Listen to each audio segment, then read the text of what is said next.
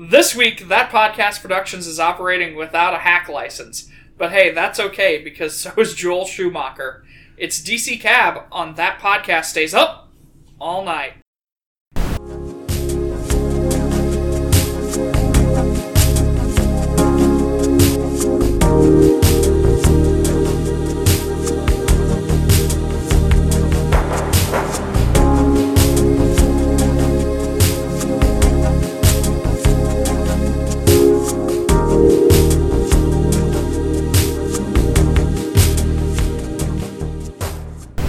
Welcome to That Podcast Stays Up All Night, your one stop shop for poorly aged racial humor. I'm Josh, your friendly dispatcher, and with me is uh, Cody, the fresh faced kid from down south, and Aura, the tough talking city boy with a heart of fool's gold. How's it going, guys? Hey, what's happening? If you're gonna masturbate in the cab, it's gonna cost extra. How much? How much? How much? How much spunk you got? That's I yeah. I, after as I said it, I was like, ooh, this is this is way off color.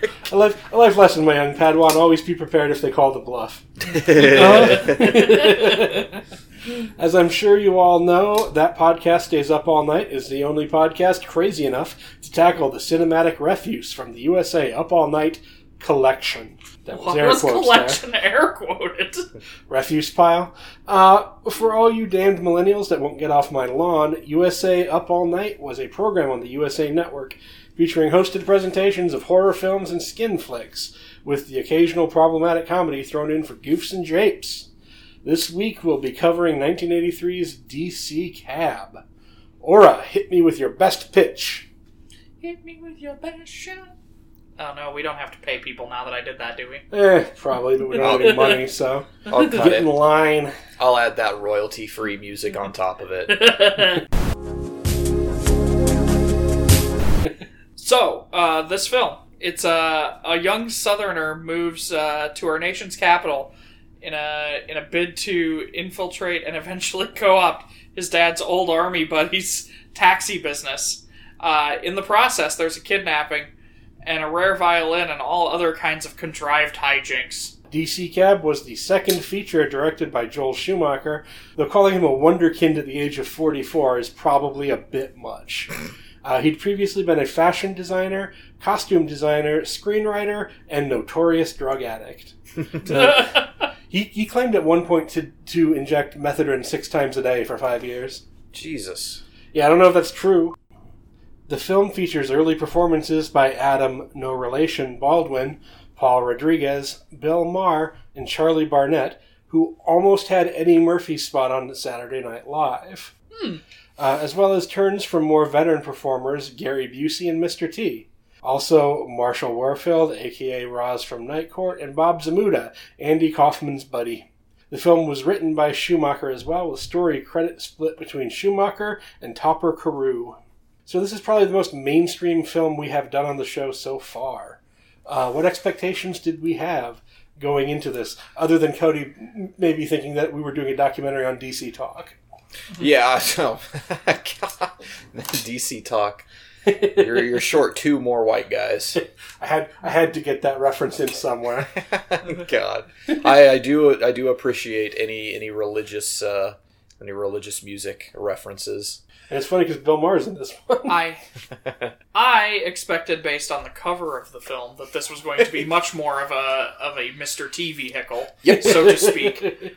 Um, There is a Mr. T vehicle within the film. yes. That's true. Uh, well, even even more to the point, a Mr. T-ified vehicle, I suppose. Mm. Um, but uh, it, it wasn't explicitly a, a Mr. T joint. It's sort of ensemble, but it really belongs to Adam Baldwin and whoever plays the guy who owns the cab company, who's some character actor who has a few other credits Yeah. and isn't all that interesting. It's it's really their film So with with a bit of Charlie Barnett thrown in for the uh, for for the pathos. Yeah. Additionally, you know, I sort of knew it was an '80s movie. I didn't realize. So, I I did this math while we were while we were talking earlier. Um, so you have this this cycle of cab things that happens here. It starts with Taxi Driver, moves through the television show Taxi, and this is the other end cap Yeah. you know, uh, DC Cab is the is sort of the last movie of the cycle until it comes back around later. Right. Um, And it, it's weird how it changes because Yeah. Taxi Driver is, you know, clearly a very dark, noir film. Uh, and then we get sort of the the goofiness of, the, of gritty New York.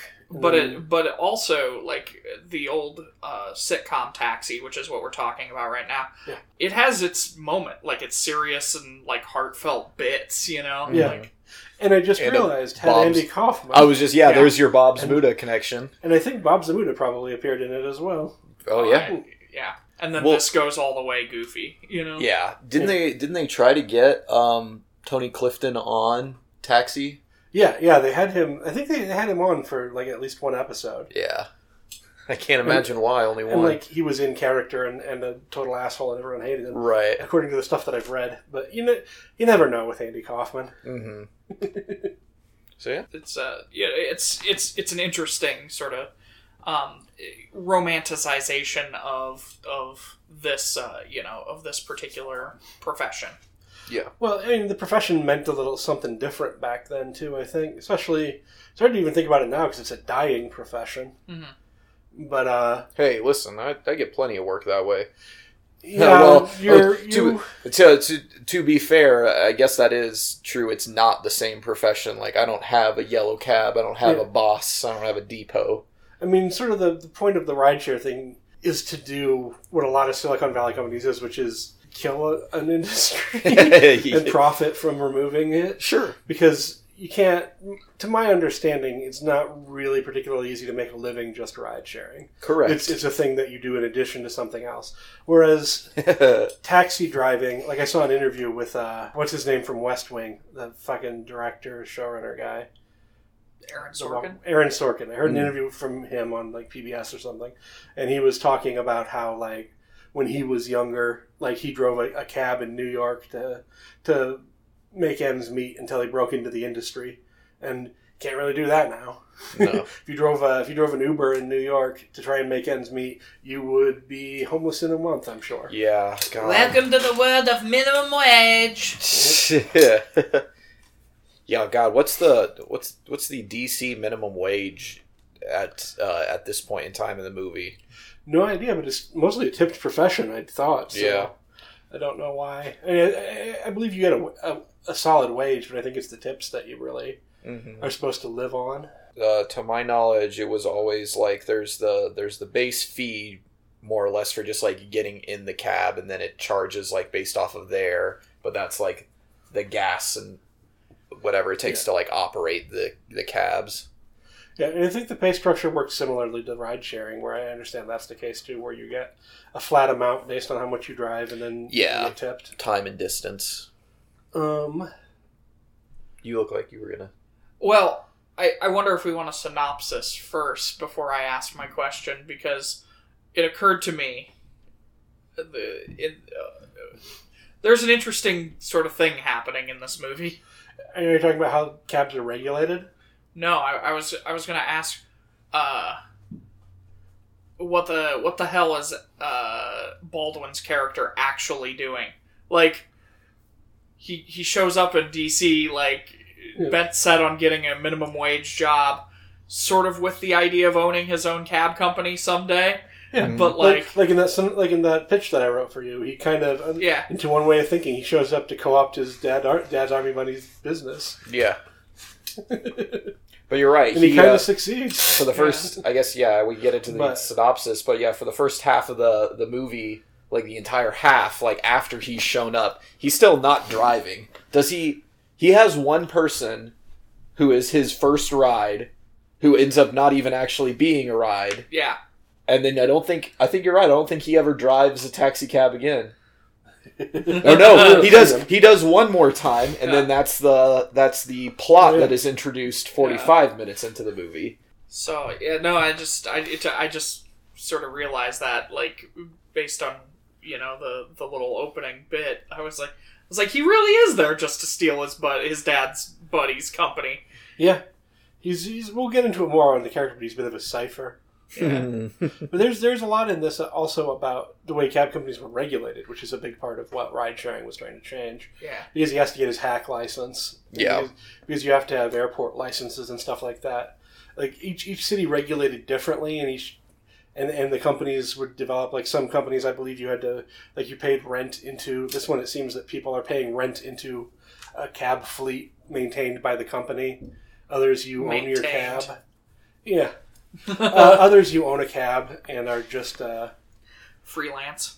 and are freelancing a bit more, but I think you still pay into a company. Otherwise, you're a jitney, uh, which you're not supposed to be. That's that's probably a racial slur. I don't know if you should say that. Uh, it isn't. I mean, it was it was, a ter- it was a term that reflected racial divisions in America at one point. That's true. But, but a jitney cab is just a cab that isn't registered with an agency. Freelancer. D- d- I thought I was funny, but no, you are, you are funny, and I used the term later in the script, so I need to establish right away that it isn't racist. because it isn't. It just- okay, I'm It's- sorry. you- I But the was- history of jitney cabs was often that black people couldn't get picked up by regular taxi Yeah, cabs. You, so you are right, but it is funny how it does in a movie of this era where, you know, the movie itself talks a lot about uh, slurs and, and race relations.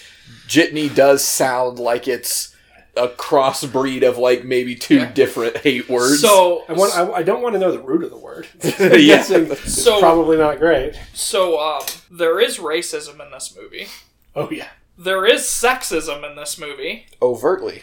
and there is classism in this movie.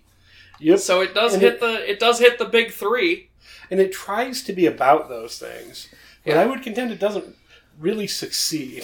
One of the reviews I read, a, a, a review from I think it was the New York Times that's archived on IMDb, said that this movie hits you like a big, like a like a big sloppy wet like dog kiss, like it. yeah. And I would agree, like because you know I watched it last night for the first time uh, while I was while I was packing some boxes, and then I uh, and then I watched it like sort of passively last night, and then I watched it again with you guys today. Mhm. Um, and you know I said to Josh last night, I'm like, that movie wasn't very good, and then and then he asked me again about it, and I said uh, you know, or he said something, and I was like, "Well, it was it was all right, I guess." He's like, "Last night you said it wasn't very good," and you know, I was I was like, "Yeah, I softened on it a bit," and what softened on me a bit was started to remind me of Clerks a little bit,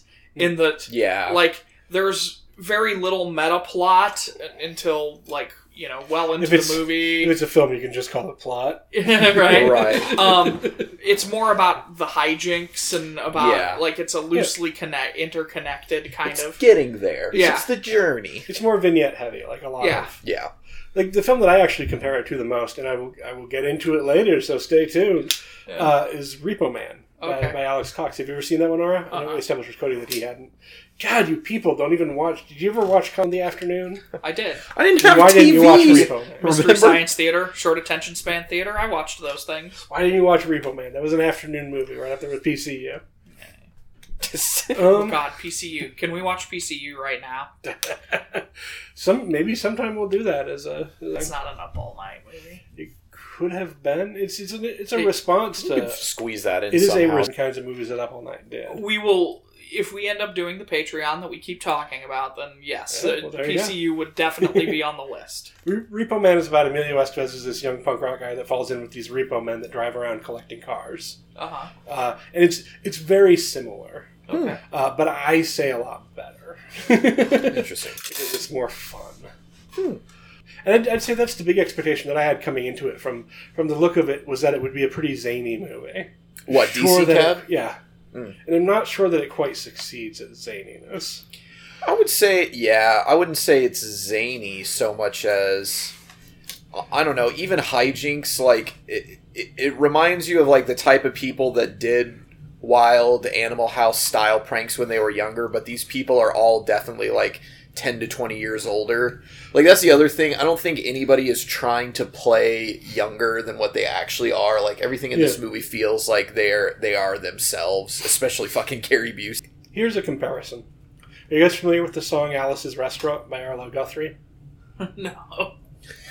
Yeah, I know. I'm full, of, I'm full of references that nobody fucking knows anymore. No, that's uh, usually when we're not around the other two in our day to day lives. so you drop a reference and you're like, uh, Aura slash Josh wasn't here to hear that. Fuck. So it was. It's this goofy song by Arlo Guthrie, the son of Woody Guthrie, the famous folk musician, uh, about like this hippie commune that does all this goofy shit, right? And it's a fun song. And a Facebook group I was in was mentioning it recently. And the thing is, that there's also a movie that it was the soundtrack to. And if you watch the movie, it's actually about fucking alienation and the failures of the of the of the counterculture movement in the '60s due to inequalities and and all of the sort of goofy things. Like in the song, they they, they live in this old church and they fill it up with garbage because they're all dirty hippies, haha.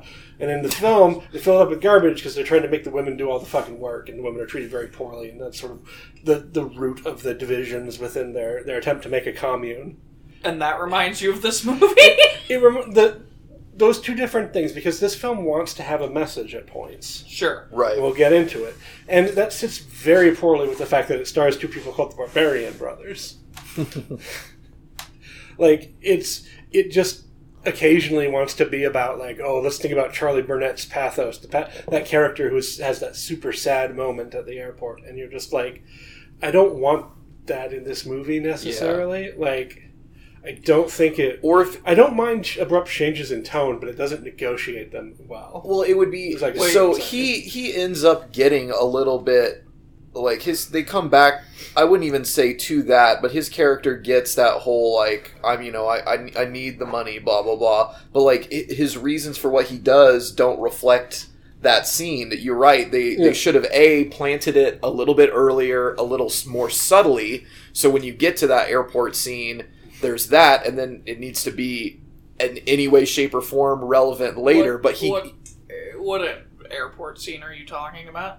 Uh, when The- when he Uh, gets out of the car. when I Adam Baldwin- know. Oh. but- oh yeah, in terms of the well, I mean, I'm just making vague reference Yeah. to something we talked about more in depth with the synopsis. Yeah. Do we want to? Do Are, we want are, to just are you going to criticize me for bringing up things from in the film and uh, I in am the pre-synopsis portion? I am certainly not. I was trying to goad you towards letting the listener know what you're talking about who Ah. didn't just watch the movie. Oh, there's a scene in the airport where Charlie Barnett's character uh, sort of has an explosion about how, like, oh, he tried to go to college and, and find a place, but society didn't have a place for him as a black man, so he's become just another crazy word that I'm not going to use.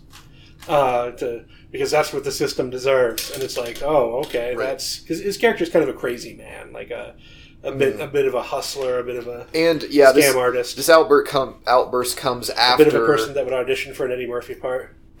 it comes after like Adam Baldwin basically like steals the fifty dollars that he, that the uh, that he attempts to steal from somebody else. Yeah, Like there, a guy gets into the cab drunkenly, wants to go to an airport across town.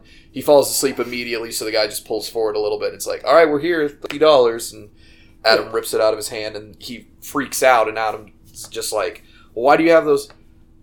You know what I just dawned on? Does does Adam Baldwin have a name in this movie? I definitely Yeah, can't remember. Albert. Al- oh fuck, duh, Albert. They do. Hey, I just call. I usually don't remember the names. I just have Yeah. watched this a couple times, but so I usually refer to them by by actor because I don't know why. not? right, close enough. Easier to pick up than that.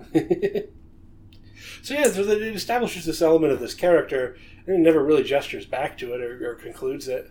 Same and why thing- does he feel that way, and how does it change? It, it's also Fun, really. disproportionate too because very early in the movie they show the the night court actress repeatedly getting robbed at gunpoint by the same person in the same location, and her her boss, you know, kind of like brushes it off, and then she doesn't get any type of real justice to that situation. I guess like later, Mister T holds that person down and she gets to sock him in the stomach, Yeah. but like they just quiet her down while she's dealing with this thing. She she attempts to leave, and I wouldn't say he gaslights her into staying, but they pull that Oh, he- kind of card. No, he, he definitely like sweet talks her into staying, Yeah, and yeah, she just beats up. And presumably, the guy mugs her again the next day. I mean, yeah, he's still he's still a guy. I mean, did they did they arrest him? Like, yeah. The the police arrest him, but like in that later scene, and we're delving into a bit of criticism here, but I feel like this is a bit too ensemble-y for, Yeah. for a director very early in his career, mm-hmm. and and he doesn't really give us that sense of resolution that Well, you need. Joel Schumacher isn't on like I don't believe on the top of anybody's list for like her favorite movies. I think he's more synonymous with like ruining your particular franchise of choice. He is, and there's jokes about that later. But Nah. there's some good Joel Schumacher films. Like Sure. Lost Boys is a decent flick, and Falling Oh, Down is shit. great. Strange Days is Did- one of my favorite ever. One of my strange or one of my favorite movies ever. Beautiful. So I he's didn't not know. a. I didn't know the Falling Down. A that is an amazing movie, and there was Yes. what was the other one? So much better than this. I said Strange Days. Not I haven't seen That's that Strange one. Days. What was the other Schumacher film that I was thinking of? I don't know, but there's there's another one in there that oh Lost Boys. Lost I didn't know Boys, Lost Boys. I keep I keep mixing up in my head Schumacher with the guy who did um, Independence Day, but I No. the American Godzilla. Movie. is- what's his name? He's a fucking Netherlands director. Yeah. Roland Emmerich. Yeah, yeah, yeah, yeah, yeah. I feel like Emmerich and uh, and Stearns in the way that they like make their movies. Well, they both worked a lot in Europe and other industries, I think, before coming to America. Or at least they both came from a European background. Mm-hmm. And there's uh same thing with uh what's his name, Michael Bay. Yeah. he's also a dirty European. Transformers, a Michael Bay film. God. So, fellas, we have many miles to go and only a broke down old jitney cab to carry us there. We'll have your synopsis after the jump. See, I need to establish- Yeah, Yeah,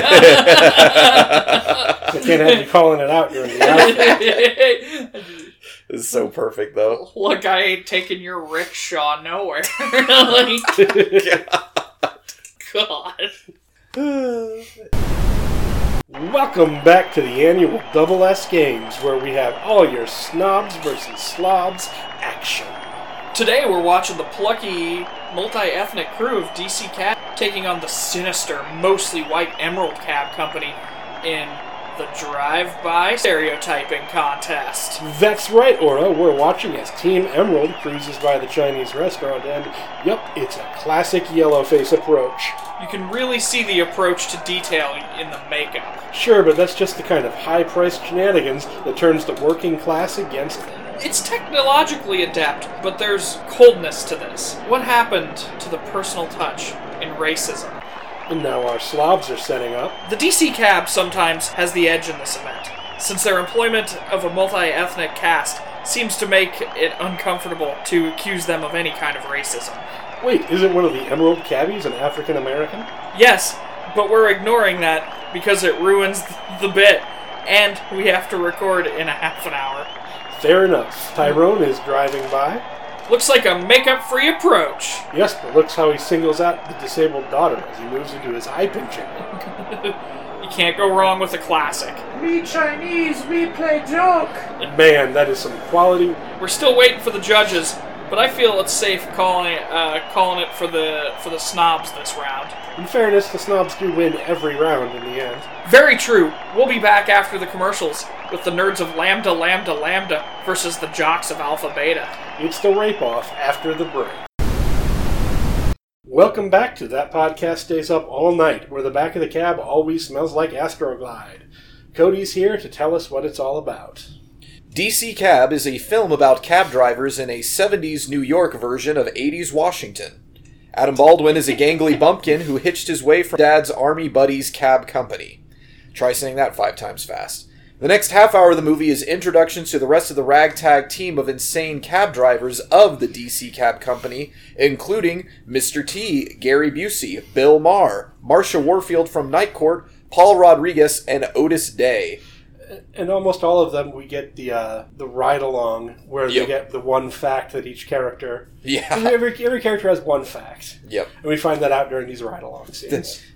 Here, Adam Baldwin, I'm going to tell you one truth and one lie about me. And it's up for you to figure out what's the real thing to worry about. It's uh, it's a bit like a contrived taxi version of Animal House for a while. New guy needs to go through initiation of playing chicken with a train, and then a missing violin worth almost ten thousand dollars is brought to her attention, which is immediately ignored until a later scene. 45 minutes in, Forty-five, excuse me. uh, halfway through the movie, we finally get the MacGuffin of the movie. So uh, their uh, colorful local bum finds it, and instead of this act bringing the group together, they decide to all take their sh- cut and uh, leave the company And it is only after Adam Baldwin's character introduces even more money into the equation that he has been saving up himself does that convince the group to say. Q- Well, we're never sure whether they are going to or not because they make a plan to split the money. The, the the main the cab company owner wants them. He's the one who's entitled to the money, but he wants to give them all money with the hope that they will reinvest it in the cab company. Right. But then his uh, his Soon I, to be I, estranged wife. I think she's supposed to be a villain wife. Takes all Yeah. the money. his, Ah. his, his future ex-wife. Yeah. takes the money and splits. Yeah, it's uh And you think she's supposed to be the money, but he treats her really poorly. Kind of gets it. so yeah, this uh this thing introduced late into the movie that's supposed to turn their problems around ends up literally just kind of stalling out the the plot for a little bit so Adam Baldwin can bring out his measly $6,000 that he's been keeping in paper stuffed boots. Which magically allows him to make the company amazing. Right. Less a little a little almost uh, half of the money that they initially would have had is enough to turn the company around, get Mr. T a sick fucking Mr. T taxi. So uh, everything's great, everything's going good. They're on the rise, and suddenly uh, two children are kidnapped, uh, Dun, dun, dun. and uh, then finally we are in the main uh, Well, conflict of the film. They're kidnapped along with Albert, aka Adam Baldwin, Yep. uh, who's delivering them. And we planted the seeds earlier that there were these Which the the the, egg throwing children? the egg throwing children that they regularly give rides to these African American women. Uh, one of whom is a really uncomfortable mammy stereotype. Yep. Uh, who take care of these children. and uh, cab ride that Adam Driver or not Adam Driver, Adam Baldwin. Boy, that's a Freudian slip. I was thinking the same thing though. How much better would this movie have been Oh, if man. Adam Driver Listen, part? listen. I would, I would rewatch. shit. I would watch a remake of this with Adam Driver. Well, actually, there is a movie where Adam Driver is a bus driver that writes uh, soulful poetry. Hmm.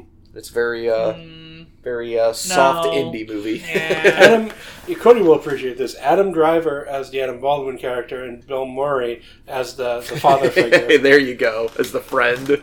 yeah, like like Harold. The Yeah. that would be a fucking incredible like movie. Oh, as God, yeah. directed by Wes Anderson. yes, oh God, yes. Oh my God, Wes Anderson, we have your next pitch. like a cutaway of the cab company with everyone doing different shit. Oh, I want this movie. Well, how this movie ends is uh, to cut back to the synopsis. Uh, the the kids are kidnapped, and uh, the kidnappers hold uh, Adam, not driver, Adam Baldwin at gunpoint over the phone. So then uh, the police have the ability to shut down their cab company because they believe Adam Baldwin is the main kidnapper, and then the the gang finally gets together to uh, to save Adam Baldwin, who climbs out of a window and instead of taking the kids with him to rescue them and leave, just uses the radio in lab and then goes right back into the basement where he was being held captive for just- he a descri- reason. He describes where he's at, which is a, a bit of the comedy here. Right. Of Yeah, comedy air quotes. yeah. huh? You could hear the Yeah. air quotes on the Yeah. on the comedy there. Well, he he describes that he's at a farmhouse with a windmill. He's at a farm by the airport with a windmill, and, and you can see and he's Bruce with Lee. yeah, you could see Bruce Lee. And so they're trying to put together different. They like they they go they break into like the Barbarian Brothers, who are these giant wrestly looking dudes, and Mister T break into uh, A house the home with of the somebody Bruce. named Bruce Lay L E I G H. Yeah, that's a great scene. That's worth watching Interrupt the a bunch of old people at their dinner, and they're just like, "Oh, sorry." Wrong house.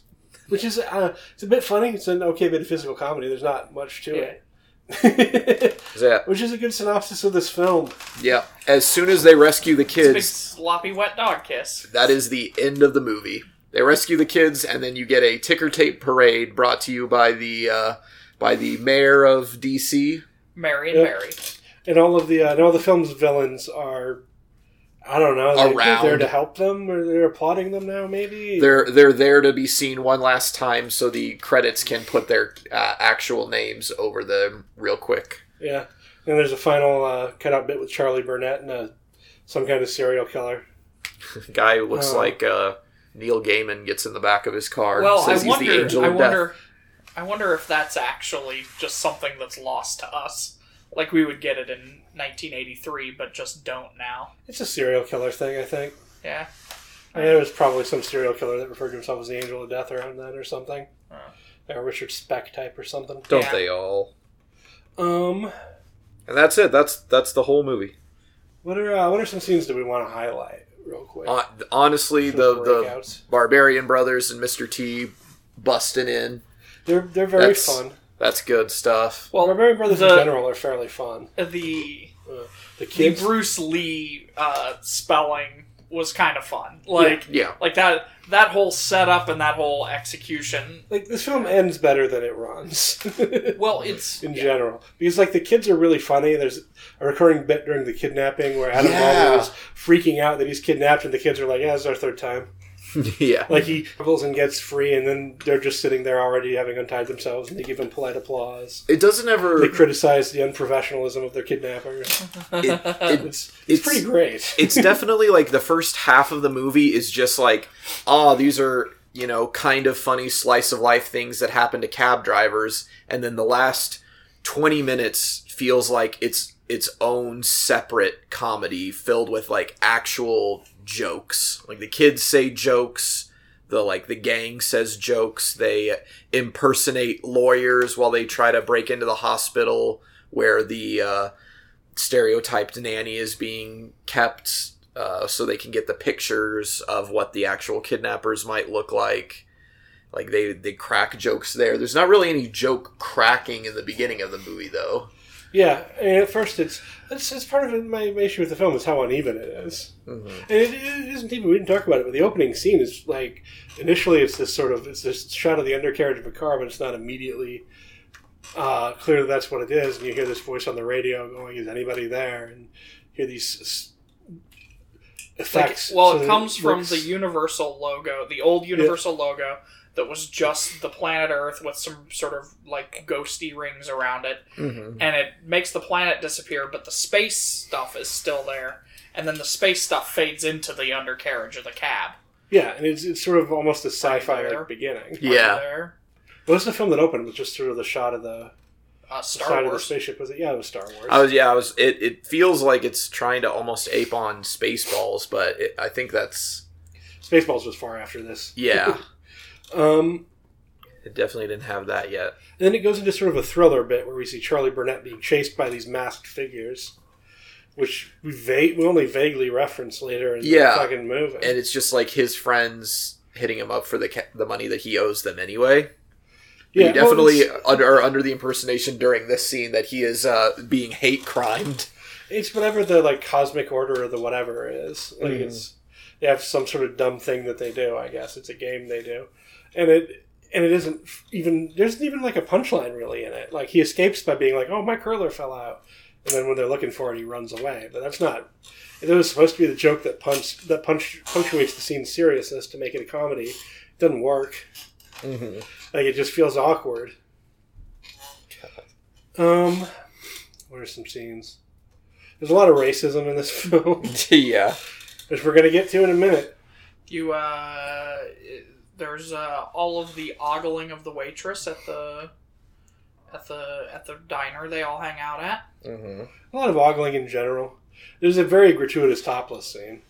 like two minutes in.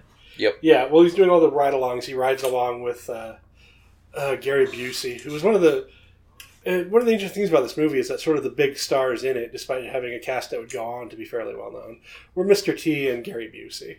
A lot of the other people, this was very early in their career. Yeah, I'm Um, uh, even now. I'm I'm looking at pictures of like the front and the back of the uh, like VHS box It's all art. Mr. T all the time. It's there. Some of them are just very obviously like not even production stills from the movie. It's just the prominent cast members in front of yellow cabs posing. Like here's a picture of Mr. T and Gary Busey, who I would the argue Barbarian brother. yeah, I would argue besides the fact that they are in the group together, don't ever have any direct interaction in this movie. Nope. Most of the cast interacts with Adam Baldwin rather than each other. Yeah. Um, so yeah, Gary Busey and Adam Baldwin are driving this woman who Uh, one, she she's like, oh, I got to work at this topless bar, so I got to take off my bra. So she takes her shirt off and takes off her bra. No woman in the world doesn't know how to take her bra off without taking her shirt off. yeah. Me and Josh were discussing that. Like I've lived I, with ladies; they all know how to do it. It's can- not even that difficult if Yeah. you think about it. I can take off you, an just, undershirt. you unhook, you do one strap, you do the other strap, and you pull out. Josh, you sound like like you've got that down. I that was my ex would do that whenever she came. My ex did that whenever she came home from from stuff for the night. His It- ex. It is cool how Yeah. like funny how quickly some people do it and then can also slingshot it across the room. Yeah. That's impressive. That's my understanding is that's My what a lot of women do. understanding. Well, I know that women that I've dated have done it, which isn't a huge sample, and I know that. And my understanding is that other women also know how to do this. So why the fuck does this woman give a fucking show to the cabbies? The answer because this is a film written by an aging gay man. So is, is that why it's okay to use the F word slur in this movie also? Uh, no, it is not okay. Oh, um, can't believe second, you know she stiffs them and then goes into the club uh, after we've already seen her baps. Uh, and then so Gary Busey, uh, they, they take turns She- chasing in after her, and we see a bunch more baps. Yeah, and also uh, also a bit of a bit of her bit of her lady garden uh, Yeah. as sh- as uh, Gary Busey rips off her underwear with her money in it to get the money, and then she runs out after them buck ass naked. Well, she Adam Adam Baldwin is like walking her into the club, and then she tells the bouncer that he tried to cop a feel. So Gary Busey sees Adam Baldwin getting thrown out, and then he's just like, "Oh, uh, time for me to put my chaotic neutral ass into the scene." Yeah. And uh, yeah, runs in, and then you're thinking, "Oh boy, there's some there's some nice behind," and then oh nope, that's full frontal nudity in your movie. And it isn't even character building or character appropriate because I mean that would be more of a Charlie Barnett action, I think. Like Gary Busey's character beat is that he's fucking crazy, Yeah. that he, he believes in conspiracy, raci- very racialized conspiracy. Oh my stuff god, that's right. Yeah, Gary black people in the Gary army. Busey straight up saying the N word in this movie. There's your He's saying variants on the N word that are somehow worse. yeah. God. Yeah. Like the contraction that he uses of it. I'm just like, oh, oh. Gary Um, Busey's got a middle school potty mouth. Yeah. Jesus fucking Christ. Uh, all the Mr. T stuff is gold too. No Yes. pun intended there. Um, he's he's just he's playing Mr. T. He's very he's upright. He wants to save the community. you know that Mr. T has riders on his contract. the three like big personality quote unquote people are like Mr. T, Gary Busey, and Bill Maher, who undeniably are not doing bits. They're just themselves for this movie. yeah, Bill Maher is hardly in it. um, well, the thing is, like, as you guys were talking about it, I, it just occurred to me the uh, there's nobody in this movie that feels bolted in. Like, just like it could easily be that Mr. T's bits were bolted in here to make a star, you know, and stand out, but he doesn't actually like stand over and above. That's why, like, when I was saying, you know, like when when I saw the cover of this thing, I expected this to be a Mr. T, you know, sort of movie. Yeah. It's really not. A, Mhm. You know, he he doesn't outshine everybody in this movie well, that's, that's for the, better or worse, I suppose. That's the weirdness. That's the ensembleness of it, which it doesn't because its plot is not ensemble. Yeah. All all of the plot beats revolve around Harold and Albert. Yeah. Like that's that's who the movie's about. It's a, it's a two hander. It just Yeah. happens to have a bunch of fucking people standing around and occasionally doing comedy bits. And it, it does it doesn't work because it doesn't it introduces just enough about the characters that you want to see some resolution for them, but you know, it never Well, yeah. I gives mean, them much because as it doesn't a- have time. as uh, as me and Josh had seen this the second time just a little bit ago, uh, I kept saying to Josh, "I'm like, wouldn't it be nice if this paid off later?" Yeah. Yeah, there's a lot of that. All right, let's maybe move into our discussion. Uh, we've already talked about it a little bit, but uh, we've seen bits and pieces of racial stereotyping and humor in previous Up All Night movies. Uh, but this is the first film we've watched where these kinds of jokes are a significant or notable portion of the supposed attraction of the film, I would say. Sure. Uh, for the sake of having something to talk about, I would say that. Uh, does DC Cab go too far in its jokes? Uh, is it trying to say something about race in the America of its day? Is it okay to laugh at the crazy black guy stereotype when he does a shitty Asian impression? I think that's especially the stuff that like I wouldn't even say doesn't age well because it's one of those things where like you're you're just aware that that's not even something funny because that's definitely what it is that they're going for. It's like oh the crazy black guy is, is a crazy black guy and that's why it's okay for him to make a Asian stereotype because it's like you can't Yeah. call him out on being racist because he's black and that like implies that being white is the default that you can't that that person is the person who can't make jokes at some other race's expense. Yeah, this movie is 37 years old. Yeah. Um, Uh, 36, but yeah. It was 83. I was assuming it's 2020 at this point. Um, No. yeah. Oh, yeah, I I, guess this will come out in 2020. Yeah, Yeah. you were right. but I mean, yes, as of yesterday, it was 30. right? Um, but uh, yeah, the uh, No, this this comes out in, uh, in a week. it doesn't matter. It, it does. I need to be right. okay, fine. It's 36 years old and not 37 years old. Thank you. That makes a big difference to the racism discussion we're having here. It makes a big difference to me being right, Who knows, Aura? They which might is the solve discussion all we're racism always in the next having month. here. Look, it was probably principally shot in 82, so go fuck yourself. Alright, so, uh, the, uh, so, you know, I- when we were kids, Josh, uh, I feel like classism and racism were a lot more intertwined, you know, than they seem to be as much today. Um, and I think that this movie's excuse for that racism would be in classism, would be social class related. Yeah, and uh, I think that's a bit bullshit. that- I, I don't. Uh, That's the only that's the only guess I've got. So here's sort of my take on it. Is more sort of a, a, a humor studies take. sure. Um, there's an article by uh, humorist Lindy West. Uh, who's a controversial feature once, and Jezebel, which is a controversial online magazine, but whatever. I don't fucking care. Uh, the article was called, uh, is something like, I believe, Five Funny Rape Jokes. And it was in the aftermath of, uh, what's his name? Uh, Daniel Tosh doing the, doing the rape joke at somebody in his audience and being sort of publicly castigated for doing so. Uh, Uh, and this person uh, was saying, I didn't really like that because. Or she didn't like his joke because it was a stupid fucking joke. And she went on to provide examples of jokes in which rape was an element that were funny. Mm. Uh, like there's a, a really good one from uh, John Mulaney where he's talking about accidentally chasing a woman in the subway Mm. and she's terrified because she thinks that he's gonna that he's like an attacker, but he just thinks that she's trying to get to a subway. That's that's she hears pulling up, uh, which is a very great comedy bit if you've ever heard it.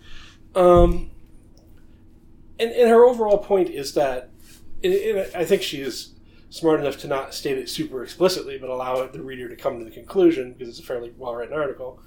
Um, the problem with taboo subjects isn't that they're taboo because subjects taboo subjects aren't really taboo subjects.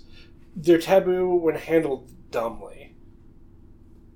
Right? mm, Like, look at I mean you look at the the racial humor in this. Like Gary Busey saying, Well, there's a bunch of black people in the army now. Isn't that really that funny? Like, right. I know yeah. that's the closest to funny any of the racial humor is in it because at least it's like it's a weird premise because his his premise is like we need to make friends with black people because they all have the guns now, Uh, Right. Which is at least somewhat a different take, although it's still not super interesting. Yeah, it, Uh, it reminds you of like what you would hear as like not an Alex Jones conspiracy, but somebody who follows follows Alex Jones and what Yeah. they think of uh, as like their own version of a conspiracy. It's you're you're like Yeah. I'm not entertained by this like in any way, shape, or form, and Yeah. you and it's scary to me more than anything because I can tell that you don't think that this is a joke. with toned back language, it would actually be a decent satire of conspiracy theory mindset. It would probably be a better joke today than it was back then because the conspiracy theory mindset is so much more out there now. Right. Um, the bit where Charlie Barnett makes fun of the the Asian people is weird. Yeah. That, Like, it's, it's not that funny. Like it's, definitely just in there. Also, the the Chinese people in that scene aren't the butt of the joke. They weren't the drivers. Like Yeah. the the people, the Asian people in that scene end up crashed because they put somebody's car in reverse and it Charlie, drives. Charlie Barnett fucks with their with their uh, drive, Yeah, and then and then they crash into crash into a Chinese restaurant, and then they- he mocks them. So he he attacks, he physically assaults because there's Japanese people in the car. So he physically assaults a Chinese restaurant and some Japanese people, and then mocks them with a with a stereotyped facial portrait. That's not really very. I don't really see what's funny about it. yeah, Like I I, I don't think that I'm a killjoy, although I probably am. But like Yeah, you are. I think the big problem with this film's racial humor isn't that it makes jokes that have to do with race. I think it's Right. that it doesn't do very good jokes. It has to do I with was just about to say there's there are lots of ways to have race humor without it being racist. Like take the entire movie Guess Who with like Ashton Kutcher and Bernie Mac. That's all around the the social whatevers about like Yeah. race race relations with like white people and black people dating or you know or having jobs or like the type of sports you're supposed to like if you're a white guy or a black guy like that's Yeah. different but this movie this movie doesn't ever try to bring light to any of that in fact it it, it several times makes the statement that uh, the hardest thing in the world to be is a man and then the second hardest thing in the world to be is a cab driver Yeah. which is also not true, but I think it's funny that they make all these broad statements about race without following any of it up and saying with all the sexism, it's all just like this loosely based, oh, it's the 80s, like this is this is just how it is. Yeah. Uh, there's also a, a homophobic slur in it too, which of course isn't racism; it's homophobia. Right. And you're right, But- that is also like And again, it's really just sort of cast off because Yeah. they're just they're women are watching some men dance at a club, and they're like, "Hey, slur for why do yeah, why do women always these- go for these Don't watch these slur for gay men. Watch us." And then they start dancing on their cabs, and the women are all into it. Yep. It, Um, it definitely now thinking about that, it's like that part, the race stuff, the the sexism stuff. It's just there to be funny, but we're just aware that that's not what's funny. It's it's funny in the way that like a kid, like when you're a kid, those kinds of jokes have more attraction. I think. Like I think a lot of kids will experiment in that kind of thing because you can just walk up to people and be like, "Here's a here's something that we're not supposed to say." Right? You Yeah. know? It's it's it's an equivalent of like walking up to another kid and saying "fuck," you know, and you're like, "Oh God!" It's like it's a it's a six year old saying "fuck." That's that's Right. humorous because it's incongruous and because they're not supposed to do it. But Sonic there's no says cleverness. Sonic says, "Oh my god." In the uh, in the newest uh, trailer for the Sonic movie, Yeah, there's a group that uh, on Facebook every single time characters say the phrase "Oh my god," they'll like clip that and then add uh, a section of Daft Punk's "Robot Rock" and then talk about the fact that this character uses the Lord's name in vain and how Christians should boycott the movie because the character said "Oh my god." That's kind of funny. Um, if your humor, and I think the internet needs to learn this lesson, if your humor is just something that you know would be fun, that somebody on a playground would come up with, it's probably not particularly great humor. Again, that, that doesn't mean that you should be like put in jail or anything. Nobody No. is, and for the most part. Like it used to be a lot. I hear all these comedians like Michael Richards, like, "Oh my god, I I, I, I used a racial epithet once, and look what happened to me." And I was like, "Yeah, people didn't want to go see you," which I kind of think was the case before anyway, because his career had not been doing great guns since fucking Seinfeld. Look at Lenny Bruce; he went to fucking jail. like Lenny Ju- Bruce spent time in jail for saying things uh, that people didn't like about Christians. I, I think there's a difference between people not liking your material anymore Mhm. and genuine oppression. It's also definitely uh, Like- can't can't mock those Christians. Yeah. Yeah, they don't like that kind of thing. That's definitely true. are you, are you, do you have anything to say? Now, Well, I do not. or is like, You, I'm not you, touching this. You you beat uh you beat down a path I was not expecting, and I I don't have anything to. Okay, hopefully it wasn't anything that you. or it doesn't care about if you disagree with me in any way, that's fine. I That's- know. Okay. It's fine. It makes you a racist. If you disagree with me, that was a joke. Con- certain conservatives like to hear I'll- things like that that are jokes and I'll- think that they're serious. Don't worry, I'll I'll pipe in the I'll pipe in the canned laughter at this point. I, I think that's a good white guy discussion of racism, right? Sure. So so speaking of playground humor, right? uh, unfortunately, now I need to find my fucking script Mhm. again. Uh, Oh, here it do we want to do a jump and then do the next sketch? Uh, well, I wanted to do the conspiracy theory real quick. If we can, Oh yeah, yeah, conspiracy yeah, theory yeah. corner. Yes. Uh, it won't take that long. No, no, no. Alright. Yeah, that's there. Yeah. So Joel Schumacher, after his career as a fashion designer and costume guy, attended UCLA, uh, probably sometime in the 70s, but I couldn't find an exact date on it online. Uh huh. Uh, Alex Cox was a British direct, wannabe director who came to America to go to film school at UCLA in 1977. Uh huh. Uh, Alex had previously had aspirations to be a comic book writer, and he had been do- working on a comic book called Repo Man about uh, a, a crazy punk rock guy that ends up working as a repo man. And he eventually decided to make it into a film and started shopping it around town. Uh, eventually, Mike Nesmith from the Monkees uh, helped him get his film made at Universal in 1984 uh, when it, w- it was released in 1984. But there was a long struggle with the film. Am I gonna need my Charlie from It's Always Sunny like map here? Because It's about to get to it. yeah, DC Cab came out in 1983, as you guys pointed out, also on Universal. Yeah. And in fact, Universal had picked up Repo Man and then shelved it for a while until Michael Nesmith shoved them to get it going again. So what I'm wondering, now some would say that if there's a, the similarity between these films, because they are very similar films, uh, if it was uh, the similarity was more than a coincidence, it would be uh, Repo Man ripping off DC Cab because it came out a year later. But I wonder, because of the delay in production, if instead Schumacher got wind of the script uh, through UCLA and, and Universal connections and wrote DC Cab, and uh, off of that, because I like Alex Cox more than I like Joel Schumacher. Uh, but more realistically, finding out that it's Universal, I actually wonder if Repo Man got pushed off the release schedule because they were like, "Well, we got something similar in production from a from a guy that's that's a bit hotter." Mhm. Who's done a movie? Yeah, and, and Schumacher was, I think, he'd had a repu- he was building a reputation in Hollywood because he'd had, although he hadn't directed yet, he'd put out a couple scripts that had been I'm, successful. I'm imagining that turtle guy from BoJack Horseman right now with the with the cigar, you know. Turtle Like- Tob. so it's turned Yeah. from a conspiracy theory to something that I think I actually probably believe, which is that Universal's decision to push Repo Man was quite possibly based on not wanting to duplicate DC Cab. Can we talk about the Schumacher thing? I've been dying to talk about the Schumacher thing. Take a look at this. Holy crap, Josh. So that's conspiracy theory corner. I wish I'd seen Repo Man to help you out. I, uh,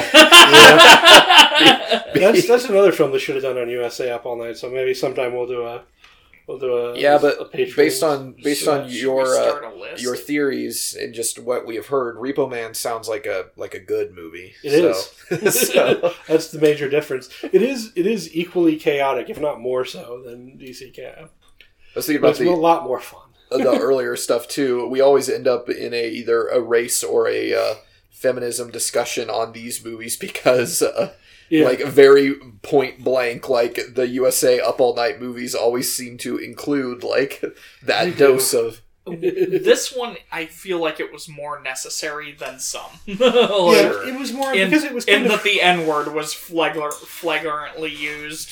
and because I feel know? like it was kind of trying to be about it. You know, Yeah. Yeah. it was trying to say something about race in America. Because don't don't the cab drivers also use the N word in Taxi Driver? Like I'm thinking about when they're all like sitting around. almost certainly. Yeah, like it, it, they definitely are playing up that um, the the streets are dirty. uh, Like our cabs are dirty. Like the all the people that are around have like grimy looking clothing. It stands to reason that also just they'd be kind of like scummy personality wise.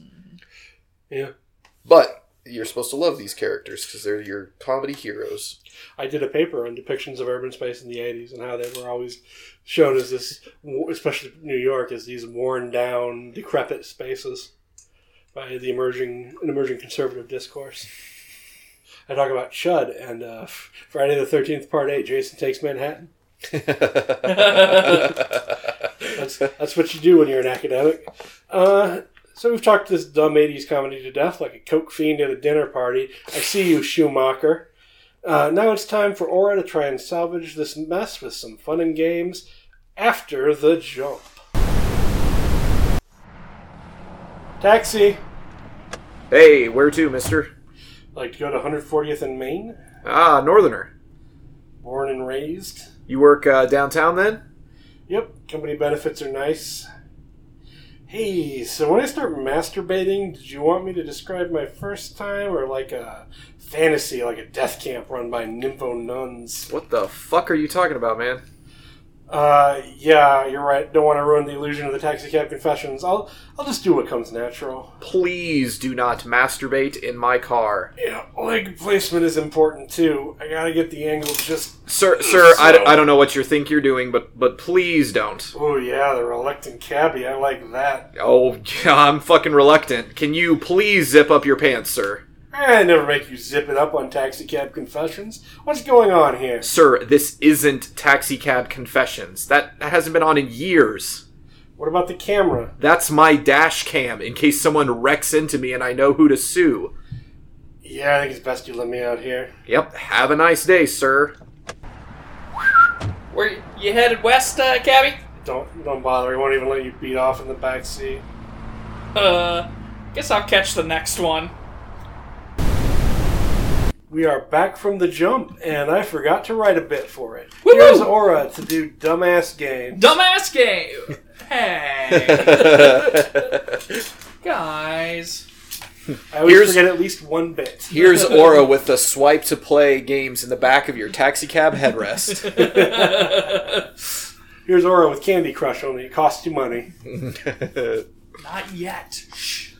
um, so, uh, so uh, I guess we uh, we start by taking a spin of that wheel, Cody. Big old wheel, here it goes, and wheel, wheel, wheel, wheel, wheel, wheel, wheel, wheel, wheel, wheel, wheel, wheel, wheel, wheel, wheel, wheel. All right, it lands on. I pity the fool. Guess who? I'm I'm sorry. I just realized the uh, the up all night uh, match three would just be all different sized breasts. Line them up. Yeah, well, I was trying to figure out how to integrate one of the like a like a like a like some sort of um, uh, uh, uh, what is it called? Why can't I remember? Mr. Skin? No. the- no, the not roulette. The the one armed machines? bandit Slot machine. machines. Oh. Thank you. I was pretty sure that was what it I was. you were either, like- either you were doing that or you were jacking Ah, off why- a very very why tall man. can't I pull the wheel? It was it was either that or you were jerking off a very tall man. Maybe it's, I, I was thinking Plinko Like machine Kareem for Abdul. some reason. Like Kareem Abdul-Jabbar, you're just like very angrily jerking the poor man off. Oh, God. I mean, yes, but no. So, um, so I pity the fool. Guess who? How how this works is you guys are going to go back and forth and ask questions. Uh, I've pulled up one of the actors on my phone. Ask questions to try and figure out which actor I have pulled up here. Okay. Somebody from the movie? Somebody, they're all going to be well. We'll do this like three times. Okay. It'll be it'll be somebody from the movie. Yeah. Sure. Okay, uh, so do, do I go first? Yeah. Okay. Um, is it is it uh, Jackie Chan? Or What's the is that the Bruce Lee. Well done, sir. No, no, no. That's the is that that's the Mad TV bit. Oh. Uh, four things that aren't Jackie Chan. Oh, okay. I didn't no, I'm not being reference. I'm also sorry. I'm not being also racist on top of our racist mean- review. I mean, you I, are, I didn't think you were point. being racist. I thought you were being a millennial who What's- didn't know the difference. What's what's Josh's cab word? J something? Jitney. Jitney. Is it a jitney? Josh? You're up next. Is it somebody who's absolutely fucking unbearable? no. Uh, not Then unbearable. it's, then it's not Bill Maher. Is it uh, is it a woman? It is a woman. It is a woman. Um, Is it Jackie Chan. somebody that hangs out with Harry Anderson? It is somebody who hangs out with Harry Anderson. Obviously. Oh, it's Night Court. It's, is it the person Marsha known as, Warfield The person name. known as Night Court. I think I'm going to give that one to Cody. All right, next up. this, this is fucking great. Uh, is it somebody who had to declare bankruptcy because of all their gold jewelry? No. Although it's funny because of who I'm looking at. Yeah. I mean, Is it No. Mr. T? it is no. He just Oh, asked fuck. if it was Mr. T. Well, I didn't know if Mr. T actually went bankrupt or not. Is it somebody who really fucking hates Eddie Murphy? Uh, I'm gonna go with no, but I don't know for certain. Uh, is it a lesser Baldwin brother? No. also, no he's- relation. Yeah, no relation. Fuck, really? no, I know. I was surprised too, but no, he's just another Baldwin. Wow. Alrighty. Uh, is it somebody who kind of looks like a pro wrestler? Yes, Is it a barbarian brother? it is not. Fuck. Oh, Uh-oh. who the fuck is it? Looks like a pro wrestler and isn't uh well, you said looks like. Yeah. You didn't say was. Listen, The Barbarian Brothers pro pro wrestlers wrestlers. come in all colors and creeds. Uh, is it the dude who played Harold? No. I'm not going with the lesser guys, just so you know. Okay. All right. Uh, I'm trying to think back on our clues. I think we've mostly just been making jokes back and forth. So uh, Yeah, I mean, it's that's not what we're Mr. T. doing the It's, show. it's not the main We're not character. playing very seriously. I don't know if you know that. Well, our serious game wheel here would say otherwise. Um. Okay. Fuck. Uh. Is this uh person white? yes. Okay. Is this person someone who does a very terrible Elvis impression in the movie? Yes. All right. Is this person the highway patrol man who tries to get Johnny Depp to kiss him in Fear and Loathing in Las Vegas? Yes. Woohoo! Uh, is this person a hider in the house? and the answer is yes. Yes. Is this person I don't know. Maybe.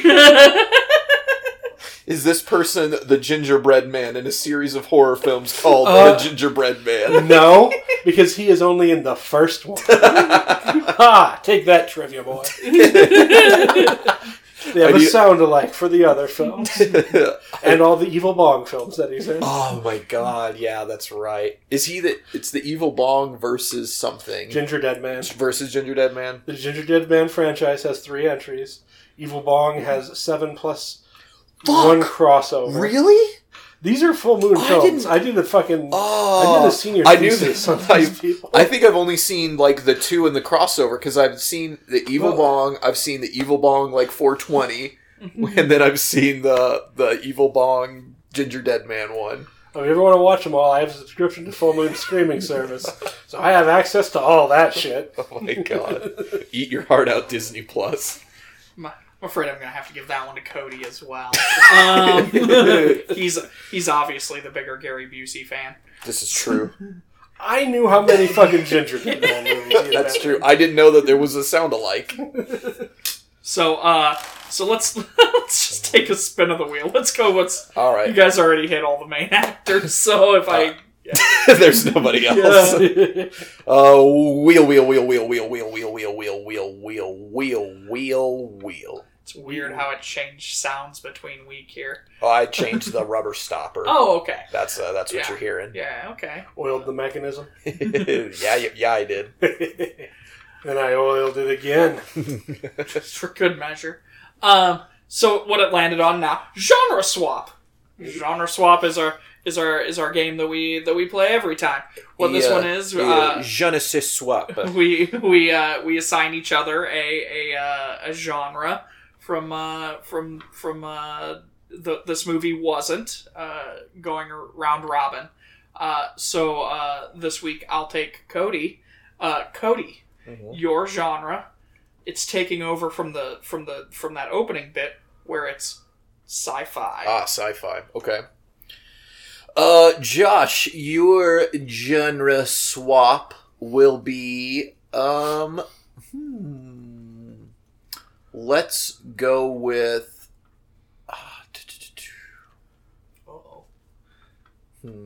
oh. Uh, let's go with a direct to uh, DVD WWE produced action film. Oh shit. Easy when considering the people in this movie. I don't know if you just saw it, but Josh went full erect. no, I didn't. I didn't see it, but I felt something change. Thanks for breaking my pants, asshole. Or the pH Yeah. balance of the room is off. you're gonna have to do musicals, Music. but it can just be a list of songs that have to do with the movie as is. Oh no. All right, here we go. Listen, I've seen Aura try to come up with playlists. It takes him like half an hour, and then he adds No, you three make up- songs. no, you make up song titles. Like, what were the songs in the Oh, production? oh, bit? okay. I would love to get that bit. Hey, Cody, do you want to do yours first? Yeah, Or- oh, I'm, I've, I've got I'm in a good this. space. So uh, I'm I'm gonna give the people what they want. Um, you can keep it called DC Cab. Uh, DC stands for some sci-fi word, duebula coagulant. Uh, it's like the the sector of space that they're in. Uh, none of these other fuckers are in it. Just Mr. T, Mr. T, space truckin'. And like that's most of the movie is the Deep Purple song "Space Truckin'," while Mr. T gives aliens cab rides across the planet. Could And it's still his like Mr. T cab, it's just in space. could it cross over with the fifth element? Oh yeah. Sure. Korben Dallas multipass. Multipass. Uh there's yeah, we'll put it it'll be really easy to stick a, an orange haired girl with like uh suspenders in the in the background. Yeah. Yes.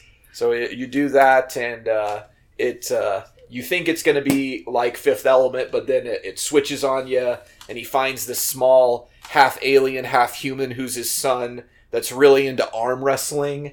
And then the last half of the movie is uh, space version of uh, shit. Now I blanked on it. What's the uh, the the trucker? No, it's not. Uh, Noble- Uh, I over the top. over the top. Thank you. So uh, we start off, uh, you know, Deep Purple space trucking ends up with space over the top with Mr. T. Nice. Good deal. I'd watch that. Thank you. my WWE straight to DVD action film. Uh, a uh, a young uh, a young man whose father uh, was a vet who died, played by Daniel Bryan, uh, comes to the taxi company run by Hacksaw Jim Duggan. Oh, this is just going to be nothing but wrestling references. Yeah, I'm, I'm already like checked out. Which features a, a wacky cast of characters like uh, Mr. T. it could just be Mr. T. but uh, across town, there's the evil rich company run by Triple H and Stephanie McMahon, uh, who are trying to send their hench people, uh, Randy Orton and, uh, and Ahmed Johnson, uh, to wreck up DC Cab or WWE Cab with WCW Cab. we'll call it. uh, and only by bringing their uh, retired veteran uh, Hulk Hogan back are they able to win through the power of being taped saying super racist shit about their daughters. oh my god. it's ECW versus Raw versus WCW versus WWE versus bad publicity. ver- versus Truckzilla. Truckzilla. Okay, so uh, my my assigned uh, uh, my assigned genre was musical, um, and uh, Josh Josh may or may not remember this about me. I don't watch musicals. Quick edit back to mine. Oh, sorry. Uh, instead of Daniel Bryan, it's Matt Hardy. That's the main character. Back to you. So uh, jo- Josh may or may not remember this about me. I don't I don't enjoy nor do I watch musicals. So um so I I was I'm over here brainstorming about what musicals I've even seen. Um, the Muppet movie? well, okay, so um, how this how this movie would play out, rather than it being forty minutes of of character establishment at the beginning, uh, not followed up on, this would be an opening musical montage a la Rent, where they would where they would just like sort of cut from instead of room to room, it would be cab to cab Sure. right? Um, so so then you would have like everybody singing about like I'm hauling around the nuns today, whatever, right? um, I'll uh, have that stuck in my head the rest of today. I'm hauling around the nuns today. right? Um, and then and then the next uh, the next bit would you would you would zip to the to the oh no the the the the violin is missing. But then you'd have like a cutaway to somebody playing the violin, and then you'd cut back, and then you'd have somebody playing the violin, and then you'd cut like like and this would, yeah exactly.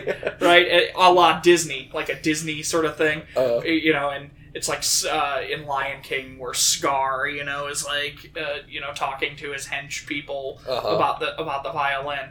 then, that famous part in Lion King where Yeah, Scar right. is talking about the violin. well, you know, um, look, man. Musicals is my weakness. I, I will freely admit that. Um, so so while all this is going on, you've got um, uh, a a musical interlude where uh, the uh, the Baldwin bro- not Baldwin brother falls in love with the the waitress who's uh, but it, it's a musical sort of thing where they go back and forth about how they can't be together because of the because of the the stresses of life, a la you know James Cagney, Shop Girl, like this sort of thing. Um, and uh, and and then it ends with a sharks and jets sort of thing, West Side Story style, with the other cab company. the end. Beautiful. Josh, your face is just like. Have you have you gone off into WWE land with? Not Matt Hardy as the yeah, that's still Daniel Bryan. Matt Hardy is the crazy guy. Uh, Alberto Del Rio is the Latin lover type guy.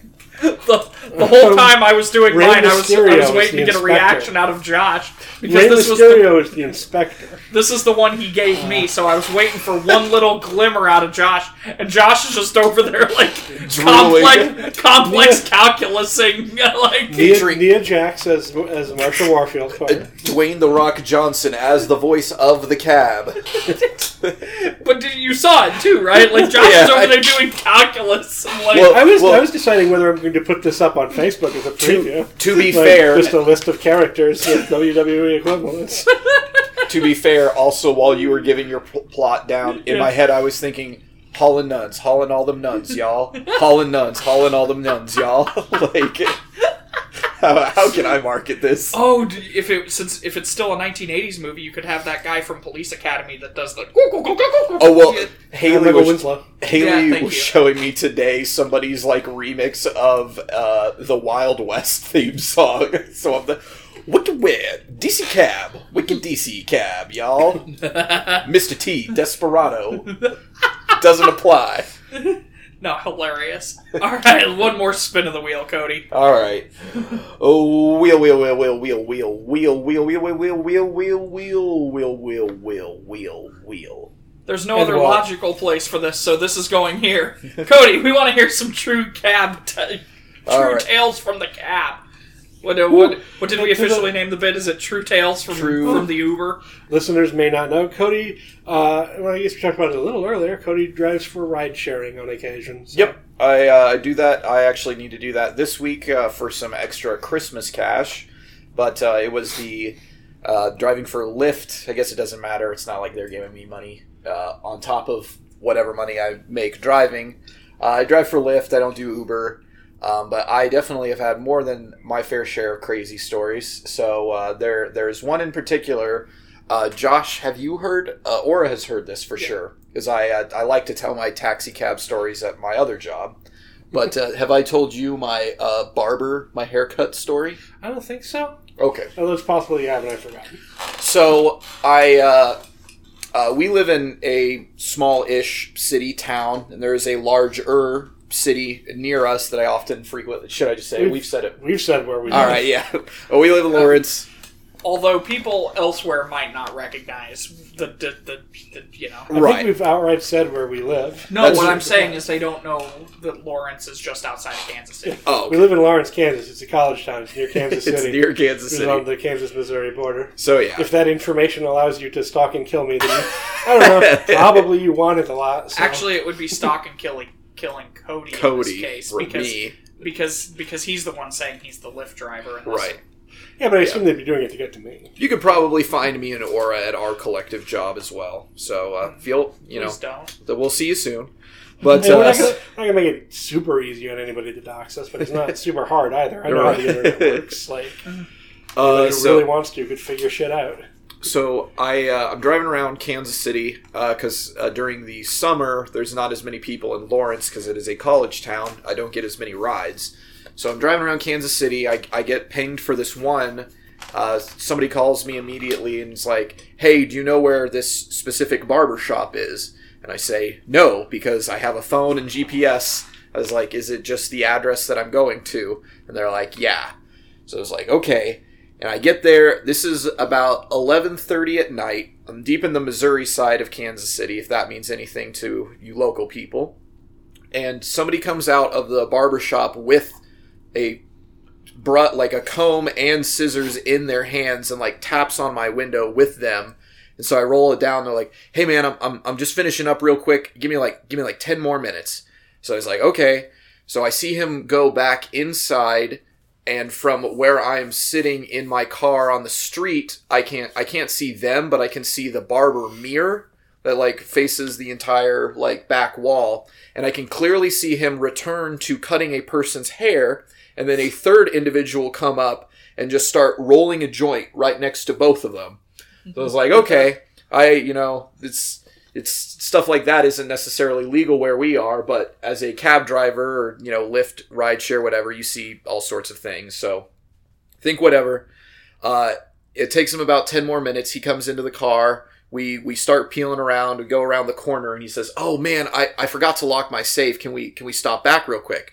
So I'm like, "Yeah, sure. You know, I've done that before." So we go. He's in and out, and immediately I can tell he grabbed like a bag of weed because he smells like weed when he gets back in. And again, I don't think anything of it. It's not my business. Blah blah blah. If I get pulled over, I'm not culpable. Uh, he starts using his phone flashlight, and from the crinkling of wrapper paper, I can tell he is also beginning to roll a joint in my back seat. And he's being very nice. He's being very friendly and casual with me, talking about like, oh, uh, you know, I used to live in New York. I live in, you know, I live here now. I live in Missouri. Like these people don't hustle for jobs. Like you gotta, you gotta put yourself out there. And I'm like, yeah, yeah, I hear you. And then his phone, which he had been using the light, starts ringing. And it's not very big in my car, so you can kind of hear what people are saying on a phone call. And I hear clear as day somebody be like, Hey man, did you take my weed? And the guy reacts very, very audibly, like, What? What the hell are you talking about, man? I didn't take your weed. Like, you need to look around for a little bit. And then he hangs up and immediately makes a small chuckle to himself, like, like exactly like that. The person calls back two more times saying the same thing of like, I looked here, blah blah blah. Like I asked X Y, I asked this person like. They they don't know where it is, and he's like, "Man, I don't know what to tell you. Like, you you must be stoned. Like, I don't know. Like, it's there. You just got to look for it." And the second time, he says point blank to me, "I got that weed right here." Like, you know what I'm No, saying? I was like, "Oh yeah." Like, like I started laughing I and like, yeah, and I uh, know, I know you have the weed. it's, uh, it's funny. know, we we know. drive a little bit further, and he's like, "Hey man, do, do you smoke?" Like, uh, man, tell you what, like I, I can hook you up with some bud, and that's that's ultimately the story. And I'm uh, too anxious and nervous of a person to not take their phone number down, so I do still have this person who definitely has uh, on the table for me to get uh, bud and a haircut if I'm ever around that Kansas City area again. So that is one of my more entertaining, non-life threatening uh, Lyft ride stories. Non life threatening. Yep. Fun. Yeah. Fun had. So- Except for the guy who especially, got his weed stolen. That guy had a lot it's like fun. there's there's one person that, that didn't have fun in this equation. I But, uh, got that guy's weed. That I love that that touch to it. He's like, "Hey, I stole his weed." I, I got that guy's right, right here. It was so like I said the, the first time I was kind of smi- like I'm smiling to myself because I knew what was happening anyway. But the second time it happens that he point blank says it to me, I just started cracking up because I was like, "Dude, what? Why are you why are you putting yourself on blast like that?" yeah, he stole a guy's weed. Real tough to rob a pothead. All right, so that, that about wrap up. that's our that's it for games. That's it. For All games. right, so No it's time wheel. for where are they now? Rating and trivia. Where are they now? Ratings and trivia. And I got the uh, the where are they Driving now? around these nuns. You guys, if you have any trivia items, might want to prep them. Uh, I did not. I didn't have anything real good. Uh, Topper Carew, who was the the co-story credit for this, Yeah. Uh, he created a show called Martin, What? which uh, makes a lot of sense, honestly. Yeah. Uh, Charlie Barnett, on the other hand, uh, a- after a career that wasn't super great and in which he was reportedly fairly bitter towards uh, Eddie Murphy, uh, he did a lot of heroin, contracted uh, HIV, and died of AIDS complications in 1996. Oh. Um, Well, If only something were out there telling us not to inject heroin. the, the Barbarian Brothers went on to appear as the Barbarian Brothers in a few other movies. Uh, but I don't know why none of them are very famous, so I don't know why people go on about them sometimes. uh, Paul Rodriguez, who played the Latin lover character, continues to make occasional jokes as well as confusing tweets about his politics. Uh, he's famously Republican, and from what I can decipher in the cryptic, poorly spelled boomer bullshit that is his tweet line, I think he voted for tr- Trump in 16 and regrets it now. Hmm. Um, at Bill Maher uh, eventually found his calling being a professional smug dickhead. wow. I, I saw that in the script It's- and I was like, that's funny at least. It's factual. I don't even think Bill Maher would be upset about that. I think he'd be like, "Yeah, I, I, make a living being a smug dickhead on TV." It's like when we were talking in the other episode about how uh, Brian Michael Bendis is kind of a loudmouth asshole, and he's probably not uh, not sh- uh, shy to that fact either. I think he's probably proud of it. Yep. um, Adam Baldwin uh, would find his greatest success on television uh, with roles on Firefly and Chuck, but eventually also Yeah, found his true calling uh, yelling at people on Twitter about Gamergate and cultural Marxism. What? Did you not So know are that? those so are those two dudes that are on Twitter yelling at each other occasionally? Is how is- I think they exist in separate. Yeah. Baldwin was a savvier internet Yeah. user. right. They probably don't even remember they were in a movie together. Also, at the time, according to his Wikipedia anyway, I think Baldwin was probably he describes himself as formerly a liberal, and then he read a book and he became super conservative. God damn it, Cody. This is why you can't read. I I said it. I'll say it again. So possibly as a gangly youth in this fucking movie, he wouldn't have even uh, Yeah. they would have actually disagreed in politics. Yeah. Um, and finally, uh, Joel Schumacher ruined Batman. I said it.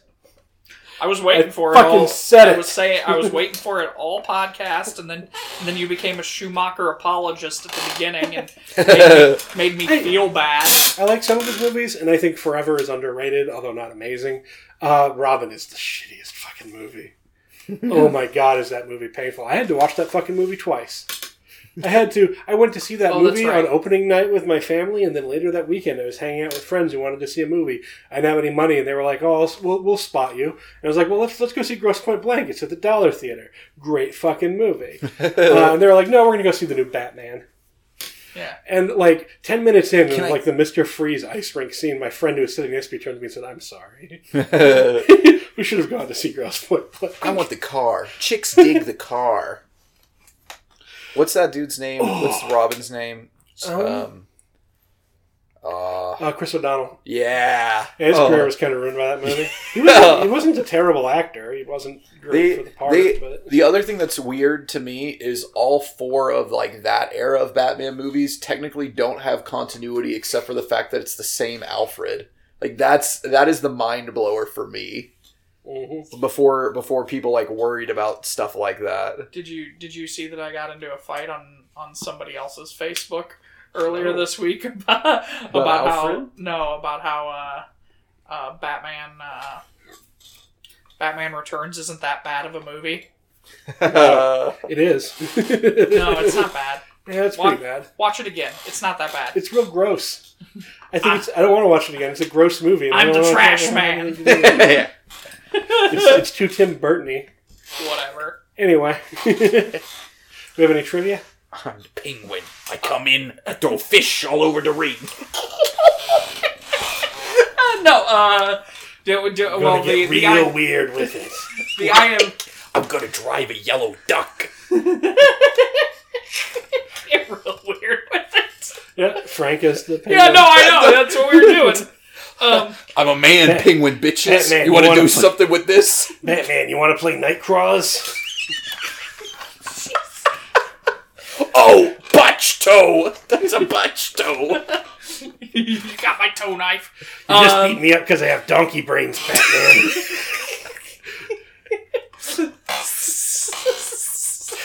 The pig, the penguins henchmen are all the frog kids. So, so the only trivia I saw in here was the the stuff from IMDb that uh, like Jim Carrey tried out for this movie, and they they didn't cast him because they didn't see him in an ensemble part, which which then he goes on to do in Living Color. Oh yeah, it was like screw Yeah. you. I'll find a cooler show. Early Jim Carrey was more broadly comic than this film was, so it kind of makes sense. Yeah, yeah. Um, do, do, do, do, do. What was the other one? There was one other one. Uh, well, it doesn't matter. Never mind. Nothing. Cool. You have any trivia, Cody? Um, I feel like I had maybe one something about. uh Now I gotta look it up again. Something that I just thought was interesting, N- less trivia. Uh, oh, uh, Otis, who plays um, the Jamaican cab driver, who like seemingly does like nothing, is uh, Otis from Otis Knight in the Pips in Animal House. That's right. That's yeah. That's the other uh, connection for all the talk about Animal House we did in this podcast. Is I think he's not the he's not the person who says the line, but he's there in the scene where it's the mind if we dance with your dates. Yeah. There are criminally underused people in this fucking movie. yeah. All right, so now we're all gonna rate it. We'll rate it. Uh, I'm gonna rate this. Oh. Oh boy. Did you 2.5 trash can fires. did you did you see the? I heard the deliberation. Yeah. Wow. It's it's a real mediocre film. Like it's kind of a definitionally mediocre film. Like if you want an example of one, there's just every time I watch it, it just I just don't care. Had you seen this There's before this? I, I think when I was a kid, I watched it. Yeah. I don't. I don't really remember much about it, but I'm sure I'd seen it somewhere. Yeah, I don't know. I, I I think this was my first time through. I don't think I'd seen this before. It just doesn't stick with you. Like in my, I can already feel it sort of slipping. You know, it's not going to be a movie that's gonna That's an that's unrelated stay side in my effect. brain because it's. Uh, You didn't have any of my checks mixed, did you? okay, No. we're fine. We're fine. We're fine. I did do a blotter of acid. oh, that's Um, where that went. Did you call Cody's barber? nah, it's just for emergencies. yeah, Um, it's just. glaucoma emergencies. I don't need to justify it. I've talked about why it's bad. It's not super funny. It has a lot of racist jokes that don't age well. Adam Baldwin. We didn't talk about it much, but Adam Baldwin is fucking terrible in it. Like, he's gangly and talent. angry. Those are the two things that he can do. Um, I'll give it. Uh, you know, I'll give it. I'll give it three out of five non-paid off flamethrowers. They uh, really thought that th- that was going to be Chekhov's flamethrower, and uh, it totally isn't. even in the later scenes where he's he says, "Get my flamethrower," they never get it. He breaks in and finds. We didn't talk about it. But he breaks in and finds his wife fucking the taxi cab inspector. Oh, and he's all like, he oh. finds it in the closet and bra- brings it out, but then he doesn't do anything with it. He doesn't I- set anybody on fire. Without the gray suit on, I did not even make the connect. I knew it was somebody we were supposed problem. to recognize, but I did not even put that together. I had to eventually figure it out through the name. I remember Wow. the name, which I hate. Movie, don't make me remember the names of your shitty characters. yeah, we got to call him Adam Driver Ernesto the whole time Bravo. instead. But yeah, um, I would put it so far of of the Up All Night movies that we have watched that have tried to actually be comedies. I would put it on a humor level the same as Monster High, where it you know it has some bits that are supposed to be funny that are funny, but overall, you know, like I said, like we said, the the humor falls a little flat. The more fun is watching a movie like this with your friends Yeah, but it, it was it's definitely not i would probably put this in like the top three honestly of uh, thus far. uh yeah of, of movies we've watched thus far We have some better ones coming up. I think. yeah of the Comet, I'm excited about. I legit like that movie. mm-hmm. Don't spoil the schedule. Uh, I would give this three and a half Mr. T spinner wheels. um, uh, fool fool fool fool well, uh, just tricked out cabs, I guess, in general. Um, the this um, uh, like I said to Josh yesterday, like I didn't like this movie the first watch through. The second watch watch through, and sort of after I thought about it, I started to appreciate it more because I felt like it was the saying something sort of bit. You know, I was like, well, 1983, it was trying. Um, you know, um, I I was I I didn't give it enough credit the first go through. Um, the the structural problems with this are less forgivable though. The fact that it is obviously two separate movies, like glued Yeah. together. They they had the taxi cab character bits, and then they had the the kidnapping bit that that maybe should have been like interspersed more or something, or Yeah. maybe like It was it was a thing that comedies did sometimes around this era, like yeah. uh, like Stripes is a great example of a film because like the first part of that movie is the basic training, and then the second part of the movie is them in the field, right? Mhm. But it works a lot better for some reason. Well, but there Partly are because it's funny. Well, but there are movies that this could have aped that could have done it differently, like Cannonball Run, Yeah, where you know you you you just start with the premise and then and then build the bits in as you go. You know? yeah. No, I'm not disagreeing with you at all. Yeah. I, I'm just saying that it was to some extent we can con- contextualize it in its era. Cut cut out the whole violin bit because it ends up not mattering in the long run anyway like that the money part doesn't matter because she isn't dripping with wealth when they go back to her and they just use it for Alec Bald or Alec Baldwin, Adam Bald. That's that's a hilarious movie. Yeah. I want to see the remake of just A- Alec Baldwin photoshopped on top of it. Well, the ambas- the ambassador could have been an industrialist who then gave them like instead of being Yeah. an ambassador, he could have just been an industrialist, and he could have given them a reward for returning his kids, and that could have fixed the cab company up. Right. if Yeah. that's you know um cause another movie i'm trying to like compare it to now i'm, I'm thinking like is something like short circuit you know where it's it's also also not so subtly racist. well yeah that uh, that's something that did not come until much later I- though. yeah. i did not know that until Boy, it was Were not you, were until you talking about the, the famous Indian American actor Fisher uh, Stevens. Fisher Stevens? yeah oh my god. Uh, Hack the planet. One of the one of the great role models for people of Indian descent. Jesus. Yeah, Fisher Stevens and Hank Azaria. Uh, must fucking suck to not be white, especially back then. That would have been fucking terrible. Imagine that shit. uh, yeah. Um, And and there's not only that, but there's a whole sequel where they only use that character. Sorry to derail. No, we're talking I- about the actual movie, and now we're talking about Short Circuit too. no or we'll always talk about. I Short Circuit. I love Short Circuit Two is right up there. Los locos kick your ass. when- Los Los locos locos kick kick your your face. Los locos kick your balls into outer space.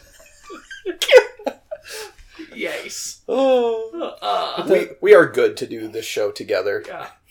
The violin thing in particular makes it feel very kind deliberative slash predict er, derivative slash predictive of Repo Man, because the the plot arc of that film is about like there's a car out in the field that has this mysterious substance in the trunk Mm. that keeps uh, that everyone's after because Would there's you a huge say- reward on it. Some junk in the trunk? Uh, it's like a radioactive thing, Yeah, never mind. Possibly something. Like it, it keeps killing people and Thanks, making Cody. people go weird. yeah, you got my back. It wasn't a good enough joke to dignify. I got your I got your big old butt. That's in the back. Well, I hope you you go for testing afterwards. oh, I've had my tetanus shot this year. I'm a cab driver. do we want to? Do we want to do the cash and the? Uh, oh, it, uh, there's there's no bit that goes into this. Well, with that, blah blah blah. Uh There's the bit where I say, "Hey, do we want to do the cash?" oh, okay, yes. or do we want to talk about more stuff? Because there's fine. No, I have to pee like a motherfucker right now. So if we could wrap this up, that would be awesome. that podcast. Oh my god. Or always pees like a motherfucker because no, it fucks mothers. It's, it's, it's fine. yeah, no. I I mean I He has sex with people's mothers. That podcast. All right, here we go. Let's go. It's happening.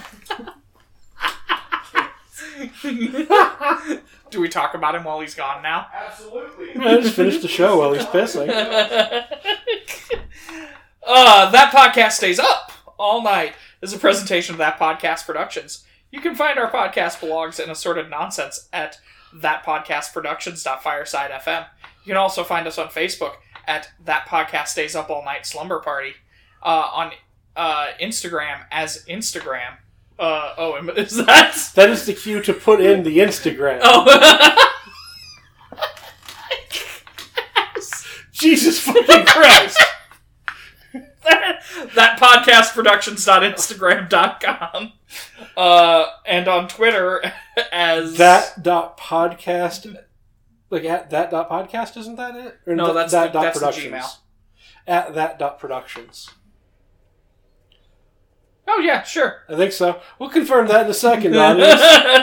oh the just- twitter you were asking me about the tw- that productions. Is there a dot or is it just that productions Nope. productions? It's Okay. uh, the the that actual at is that productions. It will say that podcast productions when you when you type it out. Cool. So you can find it either way. Just search that podcast or uh, that podcast productions. if you uh if if podcatchers are your thing like a butterfly net i imagine them just going around catching catching podcasts. Uh, you can you can find that podcast productions on stitcher spotify google podcasts and itunes. Or you can just add the rss feed from our website. Remember to subscribe review and email us your comments at that.podcast.protections at gmail.com Next time on That Podcast Stays Up All Night, jingle bells are ringing all night, and that means it's time for seasonal delights. Namely, Silent Night, Deadly Night 4, The Initiation, which is some kind of bullshit about witches. Join us, won't you? Until then, remember, they can't lock you up for operating an unlicensed cab if you're drunk while you do it, or while you drive it. Bye!